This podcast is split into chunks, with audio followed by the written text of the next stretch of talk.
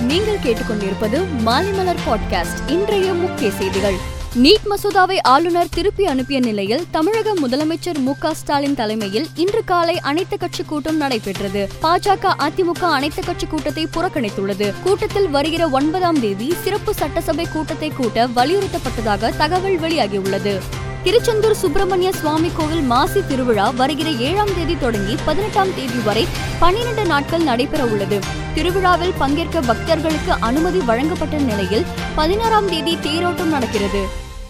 நகர்ப்புற உள்ளாட்சி தேர்தலுக்கான மனு தாக்கல் நேற்றுடன் முடிவடைந்த நிலையில் பள்ளத்தூர் பேரூராட்சி எட்டாவது வார்டில் அதிமுக வேட்பாளர் போட்டியின்றி தேர்வு செய்யப்பட்டார். இது நகர்ப்புற உள்ளாட்சி தேர்தலில் அதிமுகவுக்கு கிடைத்த முதல் வெற்றியாகும். மூன்று நாள் பயணமாக டெல்லி செல்லும் தமிழக ஆளுநர் ஆர் என் ரவி நீட் விலக்கு மசோதா விவகாரத்தில் அடுத்த கட்டமாக மேற்கொள்ள வேண்டிய நடவடிக்கைகள் குறித்தும் மோடி அமித்ஷாவுடன் ஆலோசிப்பார் என்று தெரிய வந்துள்ளது நகர்ப்புற உள்ளாட்சி தேர்தலில் அதிமுக ஒருங்கிணைப்பாளர் ஓ பன்னீர்செல்வம் எட்டு நாட்கள் சூறாவளி சுற்றுப்பயணம் செய்து தேர்தல் பிரச்சாரம் செய்கிறார்.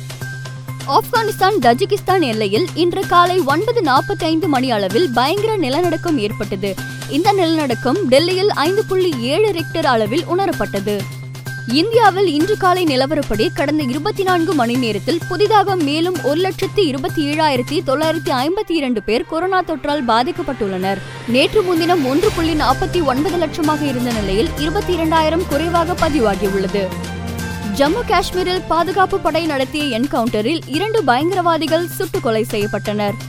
லாலு பிரசாத் யாதவ் உடல் நலம் காரணமாக கட்சித் தலைவர் பொறுப்பை அவரது அரசியல் வாரிசாக கருதப்படுபவரான தேஜஸ்வி யாதவிடம் ஒப்படைக்கக்கூடும் என தகவல்கள் வெளியாகியுள்ளது. ஹைதராபாத்தில் நாற்பத்தைந்து ஏக்கரில் பிரம்மாண்டமாக அமைக்கப்பட்டுள்ள ராமானுஜரின் இருநூத்தி பதினாறு அடி உயர சிலையை பிரதமர் மோடி இன்று திறந்து வைக்கிறார். பெருநாட்டில் நடந்த விமான விபத்தில் ஏழு பேர் பரிதாபமாக உயிரிழந்தனர்.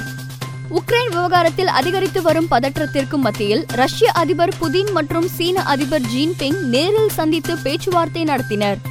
சர்வதேச விண்வெளி நிலையத்தை பசிபிக் பெருங்கடலின் தொலைதூர பகுதியில் மூழ்கடிக்க நாசா திட்டமிட்டுள்ளது.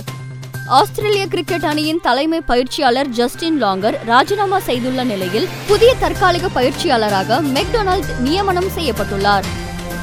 மேலும் செய்திகளுக்கு மாலைமலர் டாட் காமை பாருங்கள்.